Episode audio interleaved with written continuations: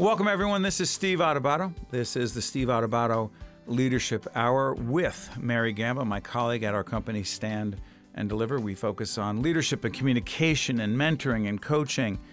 We are on AM 970.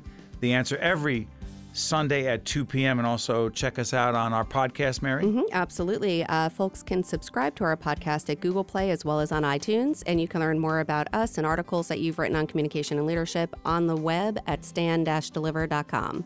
And in my book, uh, Lessons in Leadership, which is really the precursor, if you will, to this show, the Leadership Hour on AM 970, um, one of the things I do in that book is I we talk to a lot of different leaders we learn from different leaders. I'm fascinated by different leadership styles. And um, right up front, I want to say that we are going to be joined in just a couple of seconds by our good friend and colleague uh, at a university that I've taught many times, taught leadership and communication, Dr. Nancy Blattner, who is the president of Caldwell University, which is based in northern New Jersey.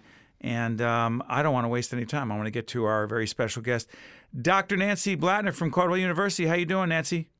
I'm doing great. Thanks for taking time to talk with me today, Steve. Well, it's our pleasure. And you know, I'm going to disclose something. One of the things about Nancy, and I'm going to get right to this whole question of leadership and personality style. Right before we got on the air, we had Nancy. We were ready to go, and there was uh, happened to be a technical glitch, which happens in the media business all the time. And we couldn't start the show when we needed to. And there's a point to this, trust me, Nancy. I've never had the greatest.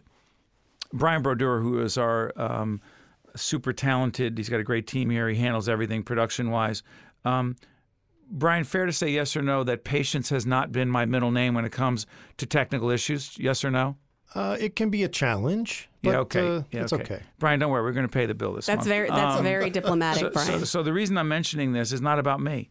It's about Dr. Nancy Blattner. And one of the things I wanted to speak to you about, Nancy, is how incredibly not just polite and courteous and nice you are, even though you're a very strong leader as well.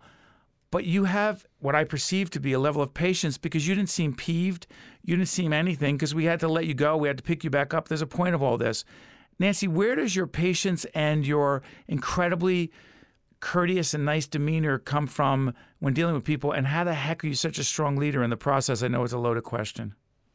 Well, you're very kind. And, you know, I would have said honestly that I'm not a very patient person. And I, I said that once during a cabinet meeting, and one of my vice presidents said, I think you're one of the most patient people that I know. And I said, Well, we're going to have to share that with my family members because there are times when I certainly don't feel that way. But, you know, higher education, the venue in which I serve as a leader, is one that requires a lot of patience. Things don't often move very fast. And so we have to be patient in order to come up with the right decisions and you know, invite all of the constituencies in to have a voice in whatever decisions are made. And I think that part of what helped me to perhaps be as patient as I am is the upbringing that I had in the family in which I was raised, where, you know, that was really a virtue that was extolled. And I am from the Midwest, as you know, where there's a slightly different pace of life, and people are perhaps a little bit slower in their approach, and, and maybe that equates to patience in some people's minds. So maybe that's a little bit of it. But you're right. Despite that, there are still very hard decisions that leaders have to make, that I have to make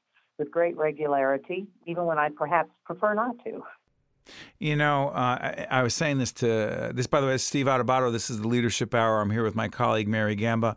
We're speaking with Dr. Nancy Blattner, who is the president of Caldwell University, a first-rate university in northern New Jersey, where I've happened to have um, served on the faculty, taught, lectured, and it has nothing to do with me. It has to do with the great team there that Nancy has built. Nancy, I am curious about this. When I first met you, I don't know, maybe within the first minute, I realized, and, and I know this is no disrespect to anyone in the New York, New Jersey listening area on AM 970, the answer, I somehow knew you were not from this area. What do you actually believe there is about, quote unquote, the Midwest where you come from that has impacted your leadership style? I think it goes back to a little bit what I just was saying, and that is that there is a slower pace, and people are very civil, very courteous, and very interested in other people's opinions.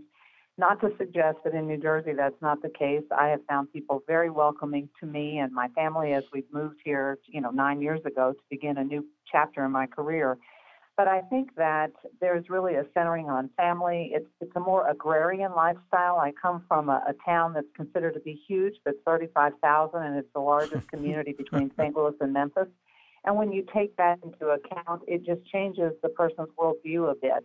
And sometimes that's not positive either. I mean, you know, there are people that are very myopic where I've come from that don't see the bigger picture, don't see the larger world. So there are pluses and minuses to coming from both places. And I've learned a great deal both from the Midwest and from New Jersey, where I've spent considerable parts of my career at this point.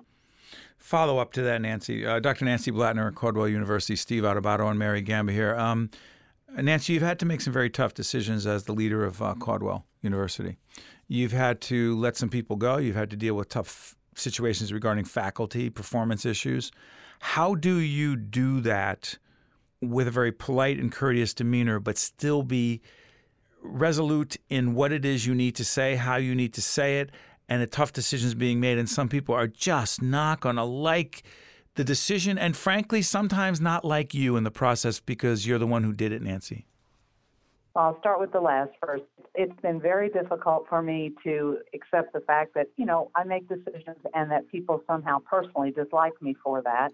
I'm a people pleaser. I've known that since I was a child, and so that's been difficult. But ultimately, what drives decision making for me at the institution is making the very best decision for the future of the institution. So it can't be personal. And hopefully, if I'm able to listen very carefully to people who have a stake in the decision that's being made, whether that's students, faculty, staff, or others, and then weigh all of the options and then go back and explain the decision that was made and how it was arrived at so that there's transparency and hopefully trust, even if there isn't, you know, a mutual consensus on the decision, that's helpful. I think sometimes people confuse listening with getting agreement for what they want. And so, you know, when people say to me sometimes, but you didn't listen to me, and I'll say, I listened to you. I listened to you very carefully. But what you're suggesting is that if I had listened to you better or more carefully, I would have arrived at the decision that you wanted. And that, unfortunately, was something perhaps that I couldn't do because I had to look at a broader scope than what maybe the person who is speaking to me has available to him or her. So it's always about making the best decision for the institution while at the same time trying to preserve the dignity of the people who are mm. affected by that position. Wow, Mary, jump in. Wow, that's uh, very deep. Steve and I were talking that a lot. That is of, deep. It's very deep. And that's why I love what we do here on the Leadership Hour. We talk to people like Dr. Blattner and others who share their thoughts on leadership. And Steve and I were talking um, a little bit more about being nice. I consider myself a very nice person. Very. I, very nice. Brian Brodeur here in the studio. Do you confirm this? Uh, yes, I do. Yes. One of the nicest ever. Go you ahead. better say that, Brian. uh, but it but is, tough. it is hard to balance. And, and Dr. Blattner, that's what I would love to ask you just a little bit more. How do you balance that it is a very delicate balance to be nice while also being firm and also moving the organization forward? How do you make those tough decisions on a day to day basis. Well, hold on, Mary. Complicated. Yes. We said, what's the difference between well, being, being nice, nice and... and being naive? For example, if someone is so nice that they get blindsided, say if they're in an organization, and we've seen that with some leaders we know. Exactly. So if you are a leader in an organization, you're very nice, you're going along your day to day business, and then you're naive and you're blindsided by whether it's a downsizing or you didn't see something coming it can happen. So, how do you make sure that you're being productive, being everything that you can be as a leader, and while also doing it in a fair way without getting blindsided? Well, I think the first thing I have to admit is that most leaders, if they're honest, are blindsided at some point in their career or others. And I think that, you know, that's a True. hard thing for leaders True. to admit because people don't want to admit that they have flaws, that they've made poor decisions. And that's a leadership lesson that I have owned many times to people when I talk to those whom I mentor, and that is you have to own that you make mistakes. you have to learn from them, and then you have to try to, you know, you vow to yourself and to others that you won't repeat the same mistakes that you've made.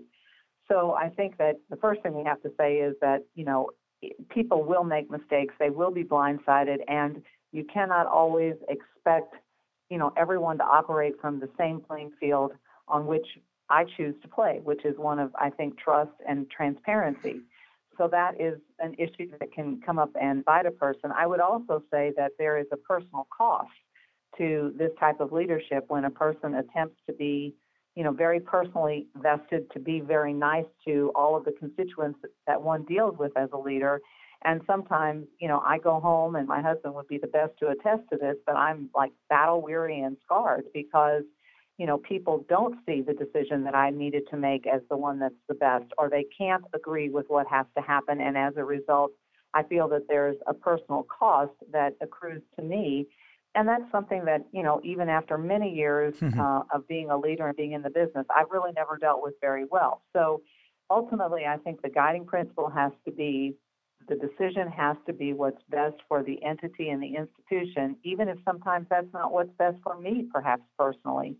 And that's a lesson that a leader has to learn because a leader has to put the common good ahead of what's best for any one individual, including him or herself. You're listening to Dr. Nancy Blattner, president of Caldwell University. This is uh, Steve Adubato. I'm here with my colleague Mary Gamba. We're on AM 970. Excuse me, the answer. This is the Steve Adubato Leadership Hour. You know, I, I, know Mary just wrote a sign to me. Mary mm-hmm. just wrote Women in Leadership, and I know you want to talk about that. But can I get a quick yes or no uh, before you do that? Sure can. Nancy Blattner, is leadership personal for you? It is. It is, and it is definitely a part of me as a female leader, and I'd be happy to speak a little bit about that if, Please if you'd do. like me to. Please do. So, you know, it, earlier in my career, I had been mentored very, I think, beautifully and productively by men because men really are predominant in leadership positions throughout many industries, including higher education. In the last 20 years, there's been an increase in the number of women presidents of colleges and universities, but only to the extent that about a quarter of colleges and universities are led by women. And so when I had an opportunity to do a national fellowship about 15 years ago, I chose to spend a year shadowing a female president. And the reason why I did that was because I wanted to be mentored by a woman who was mm-hmm. the leader of an institution.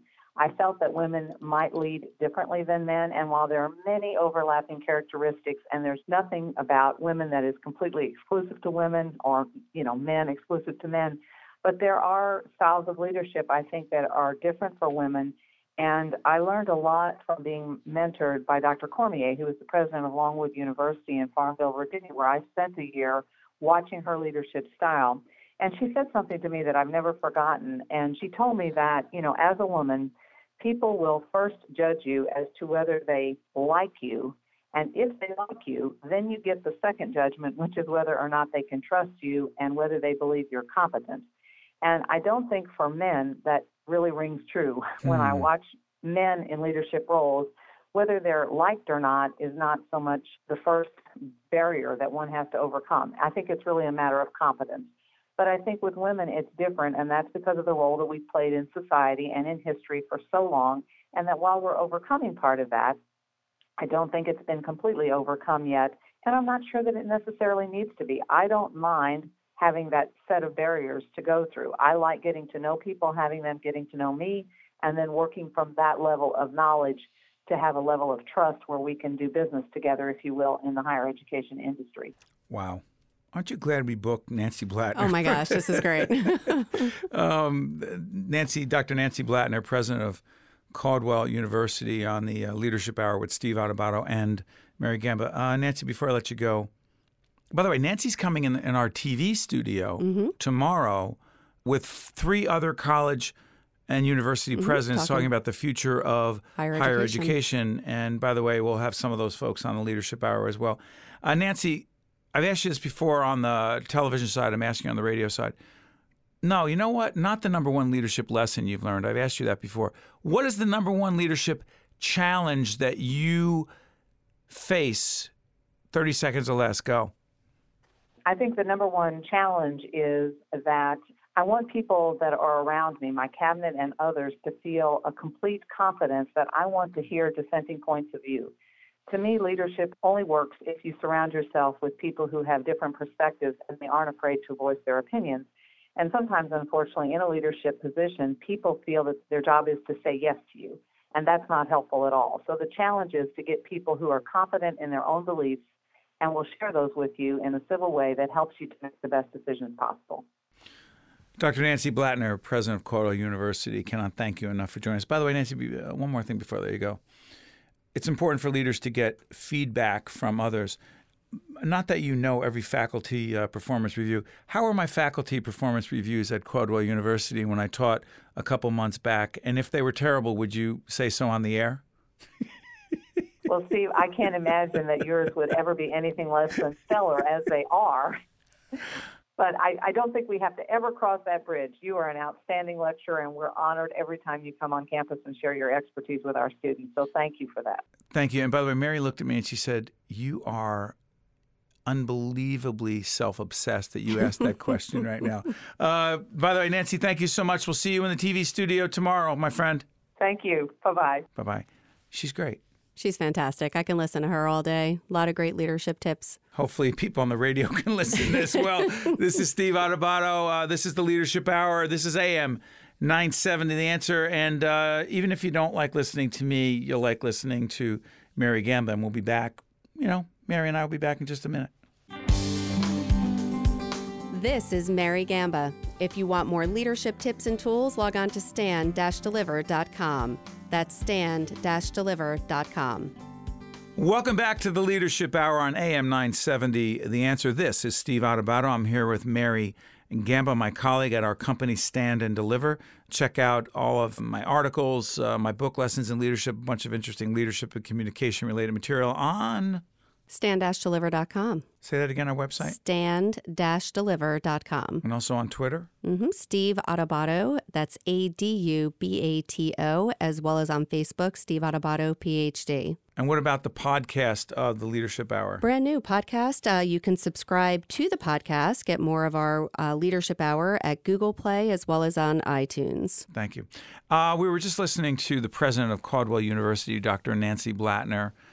I don't want to obsess over the niceness thing because she's so much more than just a nice person. But I am curious about something. We were talking about women in leadership positions. I want to put something on the table that is a complicated and interesting question. So, leadership is also about being flexible. Leadership is about, in my view, looking at everyone's individual situation on your team and trying to do what is right, not just for that person, but for the team as well. Why am I raising this? Because a fair number of people on our team, our day to day team, we run a major production company, a fair number of people on our team happen to be women. Some of them happen to be moms, new moms, right? Mm-hmm. And, and while dads are involved, some more than others, a lot of the responsibility for being a mom or being a parent falls on moms. Fair to say? That is very fair to say. And yes. they're also professionals in the workplace as leaders. correct. I'm going somewhere here. We've had some of our people work flex schedules, work at home remotely, right? Recently, I was talking to one of our top leaders on the team, and she was there with her little baby. Mhm. And she was waiting for childcare to come. And I could hear her baby, beautiful baby in the background. And I thought to myself, wow, um, she works on our team. She's a strong leader. She's very talented, but she's juggling this right now. Her husband is out doing whatever he's doing, working professionally. They share the responsibilities. This is my point. Do you think leadership is any different when some of the people that you're leading are physically not in the same place? They're working remotely, they're juggling lots of things, they're at home. Is it any different? If done correctly, there's no difference. Especially in today's day and age, there's a lot more remote working. There are uh, just last night we have we have a college advisor we're working with. One of my children is 16. He's looking into colleges, and instead of going all the way I to heard she's awesome, by the way. She's really great. Her name is Jenna. And instead of going all the way to our offices, which are about 45 minutes away from where we live, we did it online through Skype. Oh, you and Skyped? Yeah, we Skyped, absolutely. And it saves time, it saves energy. We were just as productive. The same thing applies in the workforce. If you set up a, a situation for your team members, and again, you tr- that's where trust comes in. And you will know if your team member is not doing his or her job. You will know that they're not producing. Um, and I don't mean it, obviously, we're in the television business. I don't They're mean not it being productive. they're not being productive, they're not meeting deadlines, they're not communicating. And that is where communication comes in sending emails, communicating with a text, being accessible via cell phone. You need to be dialed in, you need to be tuned in to what is going on in the organization. How about you? But you're not in the office. Doesn't matter. You're not in the office a lot. You're on the road. You are constantly connected. Why? Because you call in, because you send that email that says copy everyone on your response to a specific question. So as long as you are on top of your Is responsibilities, the word engaged? it's engaged. It's definitely engaged. And as a result, um, and it's an overwhelming, I've seen it in our business, but you can see it everywhere. By allowing people that flexibility, you're going to have higher retention rates. You're going to have happier employees who want to stay and they'll actually work harder.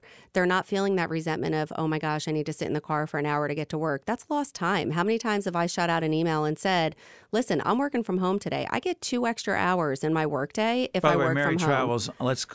We love the Garden State Parkway, Mm-hmm. but not during the hours of. Uh, anywhere between 6 a.m. and 9 a.m. and 4 p.m. and 8 p.m. And I drive 18 miles and it takes me an hour. And that is wasted time. Now, yes, I do What does come- it have to do with leadership? It has a lot to do with leadership. It has the ability, number one, to recognize if you are able to work, or frankly, if you're not, if you're in a type of environment, whether it's customer service, whether you need that face time with your team members, of course, it's not for everyone, it's not for every company.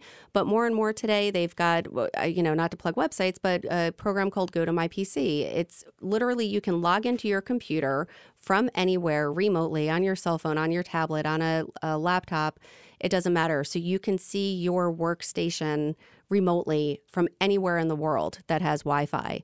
So it's just it's a much easier, more efficient way of getting work done. Period. So, so by the way, you're listening to Mary Gamba, who is the Vice President of Operations, Chief of Staff, Head of Business Relations. She has 18 titles that stand and deliver.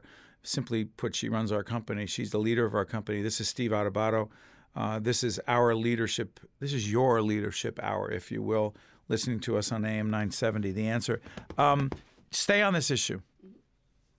What about if a leader of an organization says, yeah, well, I'd like to be able to let my people or have my people work flex hours, work at home, figure out what works for them and works for us. But you know what? If I do it for one, I have to do it for all, and I have to treat everyone the same way. So, no, sorry. Got to be here, nine to five. That's it. Sorry. We have talked about this a lot in terms of the difference between being fair and equal. I personally don't believe in any aspect of life, work, business, doesn't matter. I don't believe that everything needs to be equal. Everyone is treated in a way that works for them, whether that's working from home, whether it's no, you need to come to the office because what you're doing is more administrative. Maybe, maybe you need to. Just today, I actually sent an email on my way here to our new associate producer because our copy machine is not working. Seems like a, a little thing, but it's huge when we have seminars that we're leading and Right. materials need to be created. So if she was not physically in the office, she would not be able to meet the people to come. So it's things like that where you do need to differentiate whether a remote system would work for everyone. However, we have producers who are literally on the phone all day long doing pre-interviews, preparing notes, working on their computers. They could do that from anywhere. Depends, uh, excuse me, depends upon the job. Interestingly, last point on this, we had a very young, talented, um, committed, hardworking team member who'd only been with us for I don't know a year, maybe not even, and she came to us and said her, her circumstance had changed, and she no longer could be up in North Jersey where our physical offices were. She was more close. She was closer to Philadelphia, Exactly. and it was like two hours each way. Mm-hmm. And she thought she was going to have to leave the company. She said, "I'm so sorry. I, I, I, the only way I could do this is if I work from home and come in. I think one day a week." And you and I talked about this, and what did we agree to? Yeah, we agreed to let that happen. And her first thing that she said to us that really just resonated was, I love what I do. I absolutely love working for this company. I believe in what you're doing. And unfortunately, it's not going to work because I have to, you know, it's just the travel. And just seeing her light up when we gave her that opportunity to work from home and be as productive. And she hasn't skipped a beat. So it is on a case by case basis for sure. So being flexible. Someone says, I'm a firm leader. I have my rules. I just stick by my rules. Well, you're a bad leader because you don't respond to the circumstance around you. You're not flexible and you don't understand how to deal with what each person needs. And by the way, this is not a 100% thing because if we find out at a period of time that that particular person is not getting the job done, we deal with it accordingly. Um, got about seven minutes left. Uh, Steve Adubato, this is uh, the Leadership Hour. I'm here with Mary Gamba. I want to bring up another issue we were talking about um, hiring in Jim Collins' book. I mentioned this before. His book, Good to Great. Hire slow, fire fast. Okay. we just hired a new person, a very new person. Um, talk about the process. I don't know why people call it onboarding, like you're getting on a plane. We just brought in a new person, hmm and she couldn't, can't be more than 22. Yeah, I think that's exactly Right out of school. is. Right out of school. You and I were impressed by in the hiring process. We had an opportunity to hire a, a new young producer. Uh, trust me, there's a leadership point to this. We looked at her resume. We looked. She actually had an, a video which was very impressive of her work, and then we interviewed her. She did well, Yes. and then we decided to bring her on starting a certain date. Talk about the process of whether call it onboarding or would give me another. What is it called? Uh, orientation. whatever the heck it is. We spent a lot of time, the team spent a lot of time trying to figure out how to get her up to speed as much as possible, even though there are going to be a million new things she learns every day. Could you talk about that and what it has to do with leadership? Yeah, absolutely. One of the hardest things when you bring on someone new is to take time out of your own busy schedule to really train that person correctly. If you don't put together a plan, and again, flexibility, that plan cannot be rigid. Perfect example one of our team members that was supposed to meet with our new team, uh, the new employee on the first day, had a death in the family. So we needed to re uh, shift the entire schedule of the training just to make it work because she wasn't going to be in the office that day to train her. It's a long winded way of saying if you don't have a plan in place of who's doing what by when to get this person, like you had said, onboarded, initiated, get that person to understand things like the culture of the organization, how you communicate, whether via email, whether it's getting up and walking to the next room or intercom, simple things like using the phone, uh, picking it up. Uh, what is the brand of the organization? That person is representing your brand every time that they're on that phone. So those basic things, but then the bigger picture things of their overall responsibilities, making sure they are clear, making sure that they understand in writing and then walking them through it what the expectations are. Because if That's not, an investment. it's an investment. A big investment of You- time, money, money, and effort. And you got a million other things to do, and, and you're doing all this. hmm And it's hard. And and you could send a message very, very powerful one way or the other. If you don't do this, you're sending a message, hey, we're not going to really invest in you and your development with the organization. Or on the flip side, if you really put that plan together and you stick to it, they feel valued, they feel part of the team, and you can really quickly get them engaged from the time that they step in the door that first day. You know what else is interesting about this? Uh, the young woman we brought on board. I kept saying that I was going to meet with her uh, in the office, and Mary had it on the schedule. And for a variety of reasons, I had other things, and I didn't do it. I didn't come in to meet with her the first week.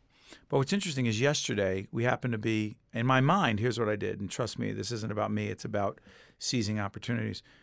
We happen to be a, again, we're a television production company connected to public broadcasting. And by the way, it doesn't matter what the business is. It could be widget making, even though I don't think they make widgets anymore. It could be production. It can be a clothing industry. It could be auto. It could be uh, it could be a university uh, president like Nancy Blattner, Dr. Blattner at Caldwell University.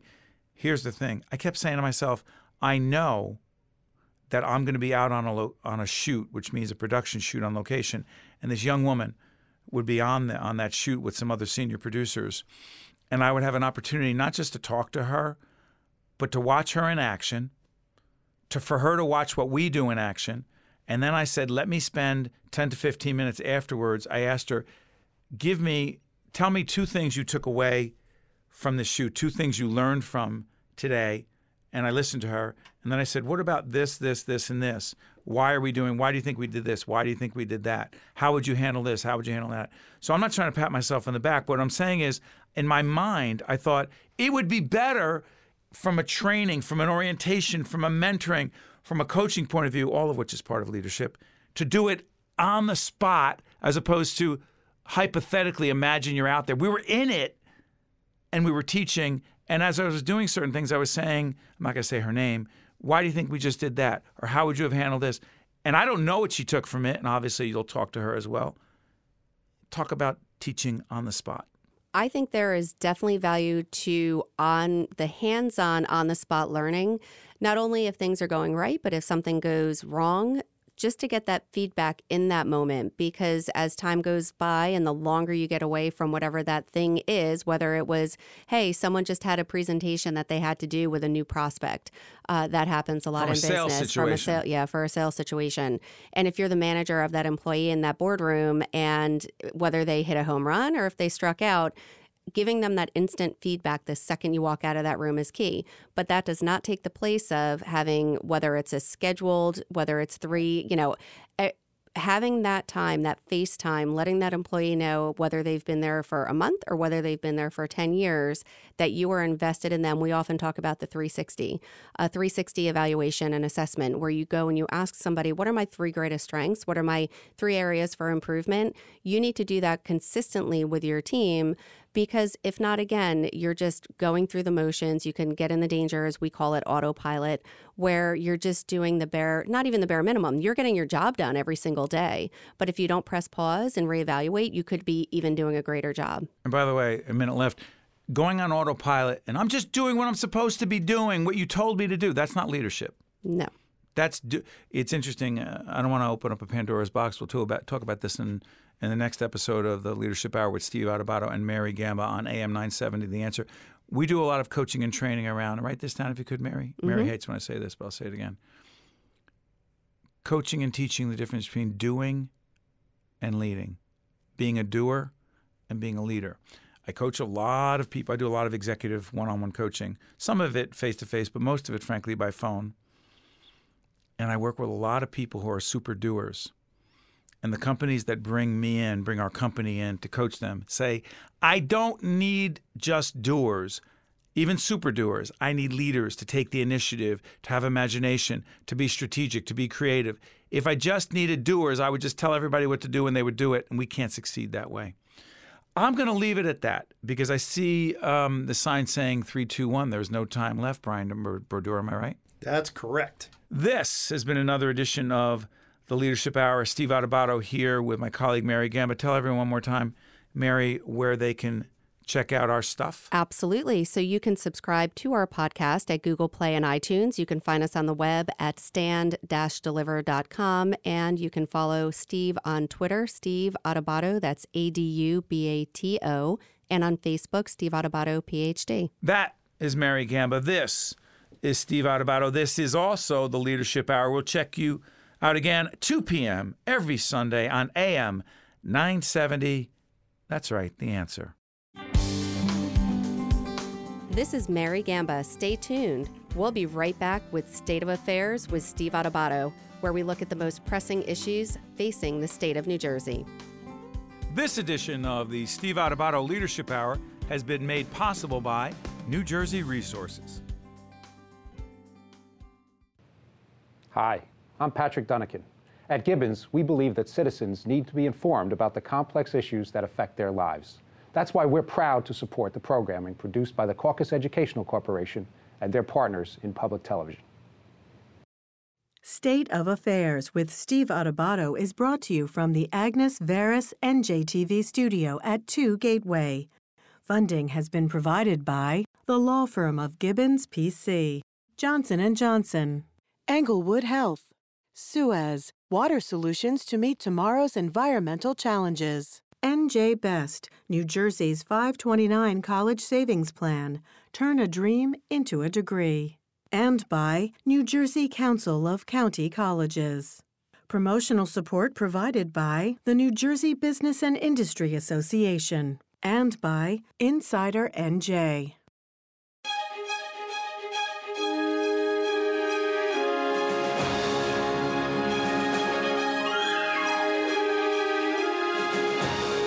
To State of Affairs. I'm Steve Adubato. We are coming to you from the Agnes Varis NJTV studio in beautiful Newark, New Jersey. It is my honor and pleasure to once again welcome Greg Lalevee, who is uh, business manager, International Union of Operating Engineers, Local 825, which has how many members? 7,100. Tell everyone what you guys do. Uh, we're the men and women who operate and maintain heavy construction equipment, cranes, bulldozers, build roads, build bridges, build buildings, all kinds of infrastructure projects. Greg, you've been with us many times talking about infrastructure, jobs, the economy, transportation. Can we go right to the Gateway Tunnel? We had Cory Booker, Senator Cory Booker, United States Senator Cory Booker, sitting right here yesterday, taping yesterday.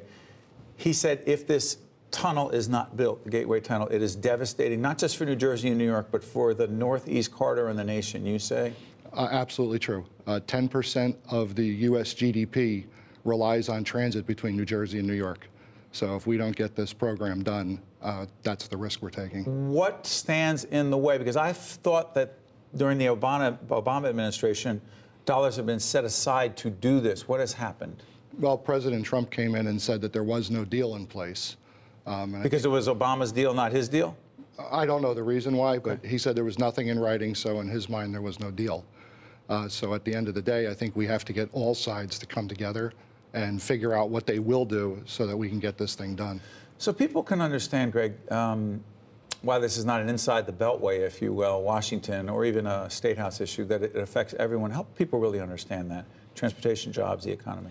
Well, we have to keep people moving, keep goods and services moving. If the Gateway program in its totality were to be built, uh, we're talking about the possibility of having freight rail into New York City, which would take trucks off the road.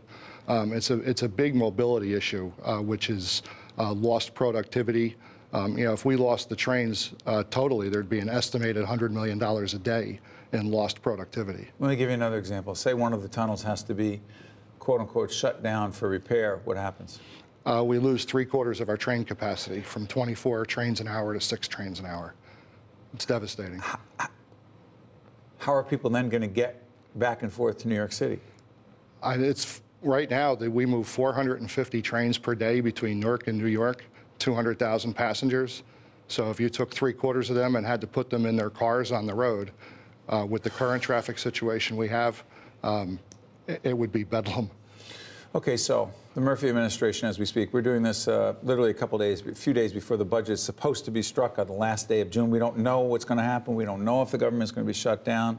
Cross our fingers, but that's not actually a plan. How does what happens in the State House around these budget negotiations impact you and those uh, your members and the larger transportation issues that matter in the state? Well, first, Go- Governor Murphy made a very big, strong move uh, by ordering transit to put up money for the Portal Bridge project. You mean trans? When we say transit, you mean New Jersey New Transit? Jersey Transit. Which is it, or is it not a state agency? I believe it is. Is it some so-called qu- a quasi-state agency, which means the governor appoints the people, I believe, who are commissioners, but they're supposedly independent. But the reality is, if he dedicates the state dollars to New Jersey Transit, does that have to get approved in the budget? I don't believe it does. No. Okay, um, so what's what's at stake here with transit? Well, with, with, transit financing the project, Governor Murphy's put a big marker out on the table. Uh, Secretary Chao, the U.S. Department of Transportation, has always said New York and New Jersey need skin in the game uh, for the Gateway pro- program in general. Uh, Portal Bridge is part of the Gateway program, so Governor Murphy, I think, is Where's putting Portal Bridge? Portal Bridge, where is that? In Kearny, through uh, over the Hackensack River. You know, put this in larger perspective. We've had many conversations before. Um, Greg and, and, his colleagues are they're actually one of the underwriters of what we do here on uh, the Caucus Educational Corporation, and, and, frankly, we're dedicated to trying to help people understand the larger transportation infrastructure issues. Bridges.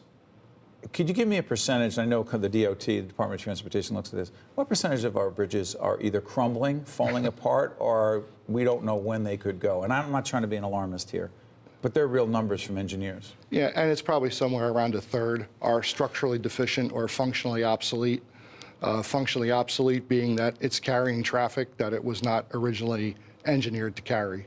Uh, it's just a, it's a reflection of our population growth and the added traffic on the roads. How about the roads? Uh, How bad? They could, they could do with a lot of improvement. There's a lot of choke points. Um, we all know where traffic builds up every day. I live in Somerset County. If you don't get to the confluence of 78 and 287 uh, before 4 o'clock in the afternoon, you'll be sitting in a pretty long traffic line that goes back to Watchung. Greg, you know what's so interesting? There's always a crisis going on in New Jersey. The question is, why is transportation, you know, combined with bridges, roads, and the disrepair, the crumbling, the falling apart, why is this not a crisis until some horrific thing happens? Remember the Myannis Bridge not too long ago uh, in another state. It happens, middle of the night, it collapses. People in those cars fall into the river and they die. I, I don't, again, want to be an alarmist, but is that what it takes? Unfortunately, it seems to be uh, what it takes. And the real problem with it is uh, talking about Gateway again, you referred to possibly losing one tunnel. if we lose that on a timeline that we don't control with engineering, thought, planning, and construction, then we have to do it under duress, which is more expensive, um, you know, and, and all kinds of the, the uh, cataclysm of not having planned it all out. And then will people then turn around and say, hey, why didn't the government do something about this? Absolutely. To what degree? I listen. I know you lobby in, in, in a, the appropriate way, and you deal with state officials, the legislative side, the regulatory side, the executive branch. To what degree do you think most of our leaders in government, Democrats and Republicans, understand the crisis this really is? Well, two years ago, insofar as the state goes, when they when they fixed the transportation trust fund. I mean, put money in the transportation trust fund for Yes. long-term transportation projects. Go ahead. And with the set- gas tax. Yes. Go ahead. And, and set forth an eight-year uh, capital plan. So uh, Governor Christie and the legislators at that time, I believe, acknowledged what the problem was and took steps toward correcting it. Do you believe Governor Murphy and his team understand and are committed to these issues as well? I believe so. Yes. He, he campaigned on infrastructure very heavily. Greg Lalevee is a business manager with uh, the International Union of Operating Engineers, Local 825. People can go on your website and find out. Uh, do you know the website? I'm putting you on the spot. Do you know Sure. the- Oh yeah. It's uh, www.iuoe825.org. Hold on. Do that again. I U O E. 825.org. Greg, thank you, buddy. Thank you very much. Appreciate Steve. all of us. All right. Be safe on Thank the you. roads, everyone. This is State of Affairs. I'm Steve Adubato. We will be right back. You're probably in traffic. To see more State of Affairs with Steve Adubato programs, visit us online at stateofaffairsnj.org. If you would like to express an opinion, email us at info at caucusnj.org. Find us on Facebook at facebook.com slash Steve Adubato, PhD.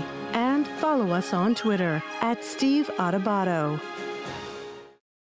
State of Affairs is pleased to welcome our good friend Senator Tom Kean Jr., Republican, Republican leader in the Senate. How you doing, Senator? It's great. It's great to see you again, Steve. Good to have you. Uh, Senator, put things in perspective for us. a few days after, when this shows, it'll be a couple weeks. Mm-hmm. Legalized sports betting means what in New Jersey? I think it's positive. It's revenue. It's new energy. I think it's good. Obviously, something that brings people together and has. We, I think it's going to be positive for the state. You're not concerned about some of those who say, you know what, we are promoting gambling, and those who may have a problem get sucked into it, and that's the state's responsibility. Well, we always always need to be protective of the downside. And my hope would be some of the revenue that we use would be used for some of those addiction and other related problems. 'cause that happens in any venue. But the goal is here is say legalize what's already happening across the country, make it a you know, regulated industry, and then also protect people on the downside for who may have a gambling addiction. it's interesting. This is bipartisan, isn't it? It was strongly bipartisan. And that's rare in the state house. Oh. You see the dome behind you. That is rare. It, it, it, well, actually, it, it should be more common. I mean, there are things that I think we can find common ground on, on you know, ways to make the state more affordable, make sure that we make sure people can go, go to school in the state of New Jersey, make hmm. sure people can afford to live here. I mean, what should be our common goal is three generations of families live in the state of New Jersey. And there are hmm. ways we can get there on, you know, real and substantive policies. But when people look at Trenton right now, they say, who's racing to increase taxes? You've got a Senate president that wants to have the highest corporate tax in the country. Steve Sweeney. Steve Sweeney. You have a, and a governor who wants to have the highest income tax in the country. And at a time when New Jersey is saying we want to attract people like Amazon, we want to attract millennials, we want to attract people who are going to be, you know, the wonderful citizens of New Jersey, that's sending the very wrong message. So it is, unfortunately, the Democratic majority is focused on increasing taxes. The Senate Republicans and, and others are saying, how do, oh, how do we constrain costs? I mean, can you imagine a state where people are saying our property taxes are affordable? Their educational opportunities, not only in the K through 12, but the you know the higher education uh, sphere as well. That's actually Which affordable and, and, and, unaffordable achieve- in the and- state and it's achievable in many What- cases. And if you can say, okay, I'm going to get my first job out of college in New Jersey. I'm going to get my second job in And New stay Jersey. in New Jersey? And stay in New Jersey. and I'm going to, you know, and, when I, and then I'm going to retire in New Jersey. Because think about this: the one thing people are talking about is they're saying right now, in five years, I'm leaving the state of New Jersey. Too many people are saying that, and the more people say Because it's unaffordable? because it's unaffordable. And so what they're saying is, if they change that state in 10 years, I'm going to give the state a chance. That means they're not moving to Pennsylvania because people moving to Pennsylvania Or Florida. not to the weather. No, they're not moving to Florida. What do you mean The most? Most There's no income tax most- there. That's true, but most people are moving to Pennsylvania or New York State Because of a lower income tax? because of the lower tax rate overall. Okay. And they don't tax retirement incomes, there are a variety of things like that. So you have people who are doing that at all ages. but And Senator, if, if you look at great companies like J&J, What does Right J&J now- have to do with it? well, half, think about this. Half of their employees, 8,000 are in New Jersey, half are in Pennsylvania. This last two, the They're in current CEO, last two CEOs are Pennsylvania residents. We've got to company in New. Brunswick? Yes, has half By the way, J&J employees. happens to be one of our underwriters. and, it's, and it's a great company. It is a great company, But but half of its employees are in Pennsylvania. So what we have to do is this: rather than send the signal out of Trenton, or whether it's Senate President Sweeney or Governor Murphy who's saying, let's increase spending, let's first have the conversation on how do you reduce costs. And there are ways we can reduce costs on the citizens in New Jersey very quickly, very responsibly. If you focus on ways we can have a real conversation on pension and health benefits reforms, you could save billions Okay, of dollars. we're, we're speaking with um, State Senator Tom Kean. He is, in fact, the leader of the uh, the Senate uh, for the Republicans. Let's let's do this. Steve Adubato here, and uh, the question is: You talked about the pension situation. Mm-hmm. We could save money if we uh, did what with the pension? Didn't you guys do that in 2011 with Governor Christie, together with the Democrats in the legislature? You were involved as well. You cut benefits. You changed all kinds of things about the public employee pension situation. Now it's still in an 80 billion dollar hole. What didn't you do right? actually, it was one third of the Democrats joined us. Okay, but- every but it wouldn't- Republican Senator, hopped on board. so what we need to do happened if now, you hadn't had everyone now, together. Now, what we need to do, we had strong bipartisan support. Yes, so what did, have including the Senate President, including, Steve who, Sweeney. who was a leader in that fight and continues to talk about it because he was a leader at the time and since. But now what we need to do is look at the next generation. Right now, we, we've got to look at the health and pension issues. And folks say, right now, Obama said on the Cadillac tax for health care, for example, You're saying say public employees 36 should no longer get what you're calling a Cadillac health care plan. President Obama called it a health care plan. What should we It's be thir- doing? It's thirty-six thousand dollars. If we reduce it to the highest, like the equivalent of the highest corporate rate in the in this in the state, in that type of benefit level, you could save, according to uh, Tom Byrne and Healy, Who headed up the uh, pension commission? Yes, you could save 1.4 billion dollars a year on the state level. Now, if you look at this on the on the municipal and the county level and the school board level, it'd be an additional two and a half billion dollars in savings. So you'd be able to follow through responsibly.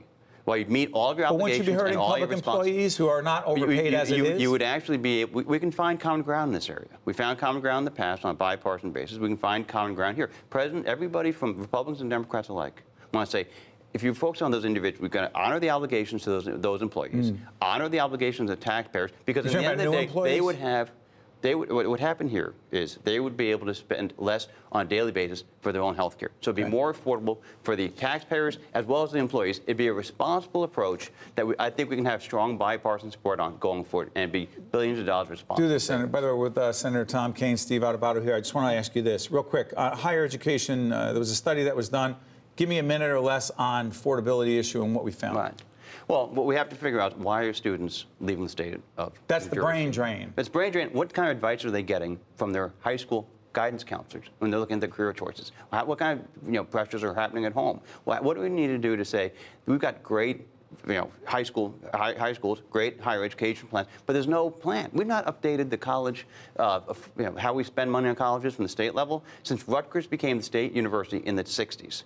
So what we've got to say is how do we refocus the purpose, have a strategic mission, and find common ground to say we got to make high school and people graduate from high school, college, career ready. We've got to have colleges that are affordable and have meaningful degrees that can translate to jobs. We've got to have a partnership between everybody from higher education to government to industry to nonprofits.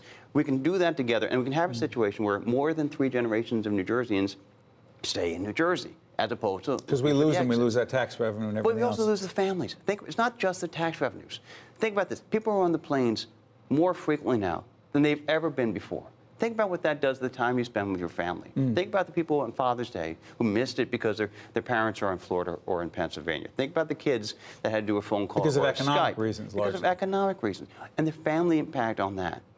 Think about the strength of the families and the state. That's what gets the, the pride One the more state. quick item, uh, Senator. I want to ask you about uh, the quality of water. You're concerned deeply about this, particularly water quality in urban schools. Go. Yes, we need to do everything we can to make sure that the lead is not getting into those But how is lead pipes. getting into the water in those pipes? They're old pipes. We need to focus on how do we, you know, the infrastructure is, that's going to be a, a conversation I think the legislature is going to have now. How is, it, you know, how does the lead, you know, solder in the pipes. How's that seeping through? And what's an affordable, responsible solution? We've had the lessons to learn from, from Flint, Michigan. There's lessons to learn from across the Could country. Could we have that again? Could we have Flint in New Jersey?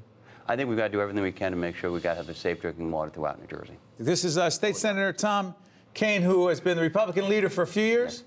Yes. How many? Uh, going on 12. Does it feel longer? Uh, Senator Tom Kean's in the House. This is State of Affairs. I'm Steve Adubato. Thank you, Senator. Thank you, Steve. We'll be back after this. To see more State of Affairs with Steve Adubato programs, visit us online at stateofaffairsnj.org. If you would like to express an opinion, email us at info at caucusnj.org. Find us on Facebook at facebook.com slash Steve Adubato, PhD. And follow us on Twitter at Steve Adubato. We're pleased to welcome Dennis Drazin, who is uh, the CEO of Monmouth Park Racetrack in New Jersey, one of the most beautiful tracks in the nation. It is. Thank you. Because? It's a jewel of racing. It really is. It is. It's You know, gorgeous. And I was just saying, uh, full disclosure, my family's been there many times. Not that we bet, we just, you know. Uh, that's a joke. Listen, legalize sports betting. As we do this program toward the end of June, it happened. I saw Governor Murphy. He was the one who placed, I believe, the first bet. He was. He came down on Thursday. He placed the first bets. he bet Germany to win the World Cup. Yes, he did. And the Devils to win the Stanley Cup. How many people did you have on Father's Day? Father's Day, we had 23,700 people all clamoring to come bet racing, enjoy our park, and bet sports betting. Dennis, break this down for us. I mean, you were telling me before we got on the air that you and your colleagues have been planning for legalized sports betting in Jersey since 2013. Yeah, we started the first renovation 2013. We've actually been in this fight with the leagues for over six Professional sports leagues. Correct. And uh, we first built out the William Hill Sports Bar in 2013. We got stopped again in 2014 with an injunction from the leagues. And then after the Supreme Court arguments on December 4th, I was pretty certain we were going to win. And so we went ahead and spent additional money, another million and a half, to renovate our grandstand to be ready for opening day. And you know, we're into it for five million now between uh, renovations, legal fees, and the struggle. But biggest bet I ever made, and we won. We're ready to do sports betting at Monmouth Park, and it was well received. The first four days of business was terrific, and I think it's really going to make a difference. It's going to bring people back to racetracks and casinos. It's going to make us healthy again. State of New Jersey is going to get a good tax revenue from all mm-hmm. this. And it's really, you have to look at it for the big picture. This was a huge victory for states' rights in this country. Why states' rights? Well, the Supreme Court, when they looked at the The United issues, States Supreme United Court. States Supreme Court, when they looked at the issues of 10th Amendment, federalism, states' rights, they ultimately decided that the states' rights issue prevailed, that the federal government can't enact the law that prevents the states from controlling their Except for a couple states, they said it was okay. At that time, there were four states that were grandfathered. Uh, Yeah. But putting that aside, Right. uh, what really happened is this is a $400 billion illegal market in this country, sports betting. Uh, offshore, bookies, crime family ties. And while we won't get all of that business, this country is now going to see a large part of that market shift over to legal, regulated. And tax revenues. And tax revenues. I don't want to make a the case for you guys. It's already done. Um, but there will be significant tax revenues. Governor Murphy actually sat here on this set at NJTV uh, studio in Newark uh, before he was governor and talked about why he thought it was a good idea. But I'm going to also ask you this devil's advocate question. Someone say, you know what, this legalized sports betting thing may get some folks involved in gambling that may otherwise not and could cause problems, you say? Well, I think those people, you know, that may get over their head, if that's what you're asking about. It's said about the lottery as well, but go ahead. We're very focused on the problem gambling aspect of this. There's not one ad that we can put out there that doesn't send the message if you or anybody that you know has a problem with gambling, here's the 1 800 number to call. Uh, you're supposed to be betting with your heads, not just with your hearts. So we're very focused on trying to protect that aspect of our public. Uh, but I think right now, if people are out there betting illegally, um, they've got that problem anyway that they need to overcome. So You know, with us, you're betting in a legal, self safe environment. If you go to a bookie, you get in over your head, you got problems. Here's a question about the, the uh, professional sports teams. You said to me before we got on the, over, on the air that this so-called integrity fee, the, I believe the NFL, some other professional leagues were saying, you owe us. You should give us a quote-unquote integrity fee. They went to court to argue this, Dennis, that we should get a cut of what you make from legalized sports betting. Dead issue A. B, what the heck are we talking about? So it's a dead issue, but you know, we were in this battle for over six years. The leagues at any point the professional sports leagues could have come to New Jersey, worked out a revenue share, worked out a resolution that would have been good for everybody. Instead, we spent $10 million in legal fees. We won the battle. We went to court, and now they come out and they go to after Trenton. they lost. After they lost, they come to Trenton with their lobbyists, and they walk into legislators and to the governor, and they say, "Hey, we want an integrity fee." Now, if you step back from that what that means is they're saying that in a legalized, regulated environment, we need more money to preserve integrity. Does that mean they were looking the other way, knowing this mm. is a hmm. $400 billion industry for the past 30 years, and they did nothing to preserve integrity? I don't think so. I think they did mm. their job trying, trying to preserve integrity. And to come to New Jersey and now look for a revenue share is just inappropriate. So the Senate president was very strong. Steve Sweeney. Steve Sweeney. He, said, said no. He said, What do you get in Vegas? Nothing. You're going to get the same in New Jersey. The speaker again. Speaker Coughlin. Co- nothing. Gave, gave nothing. Governor ultimately signed a bill that gave them nothing. Now they're out there around the country. No, they're pushing. Trying to get this integrity fee, but it's just not justified. If you look at all of the leagues, they have their issues. Um, there are many problems when you look at integrity. For example, you have a number of games that I could rattle off where the public believes that the refs got it wrong at the end of the game. Uh, take the Cavaliers Pacer game. Take the Golden State, uh, the Golden State NBA Cleveland Finals. game. By the way, if you're listening to us right now or watching us, this is Dennis Drazin, who is the CEO of Monmouth Park Racetrack. They were really the first down at the Jersey Shore, uh, Long Branch, if I'm not mistaken. Oceanport. Uh, Oceanport, excuse me, down Route 34, to, to make this happen. Uh, you were set up for it. Make your case about the NBA Finals. What, what, what's the point? So, so the point is, you know, there are a lot of people who think the refs got it wrong, and the refs make their rulings, and then, like in some of these games, the leagues come out the next day say, "Yeah, refs blew it," and the leagues then are in a position where their own referees blew a call that made a significant difference in the game. Mm. So we're not out there saying, because you guys blew it, you need to pay off all these bettors. Uh, besides that, like Mark Cuban of the Dallas Mavericks, he came out the next day after the decision said every one of our franchises is now worth double what they were worth yesterday. Because of legalized sports betting? Because of legalized sports betting. I mean, how many people would watch some of these games if they didn't have some action? So we've really increased their viewership. Action meaning a bet. A bet. Got a few seconds left. Um, you're excited about the future? I'm very excited. You know, we had great results at Monmouth Park. Uh, our first few days when you don't have NFL right. you know, football season, which is your biggest time, have been super. The bettors are coming in, they're watching, they're wagering, and they're staying engaged not only in sports betting, but in the community. They're spending money in restaurants, sure. they're coming to the track, tourism is up. Uh, we showed significant increases. We were up on Father's Day by 28% on our attendance, 18% on our live product. This is going to be a win win for New Jersey, the racetrack, the casinos, and everyone involved. Thank you, Dennis. We appreciate it. Thank you. Check you out next time on State of Affairs. Thank you, Dennis. Good to see you. That was well done. State of Affairs with Steve Adubato is a production of the Caucus Educational Corporation, celebrating over 25 years of broadcast excellence. State of Affairs with Steve Adubato is brought to you from the Agnes Varis NJTV studio at 2 Gateway.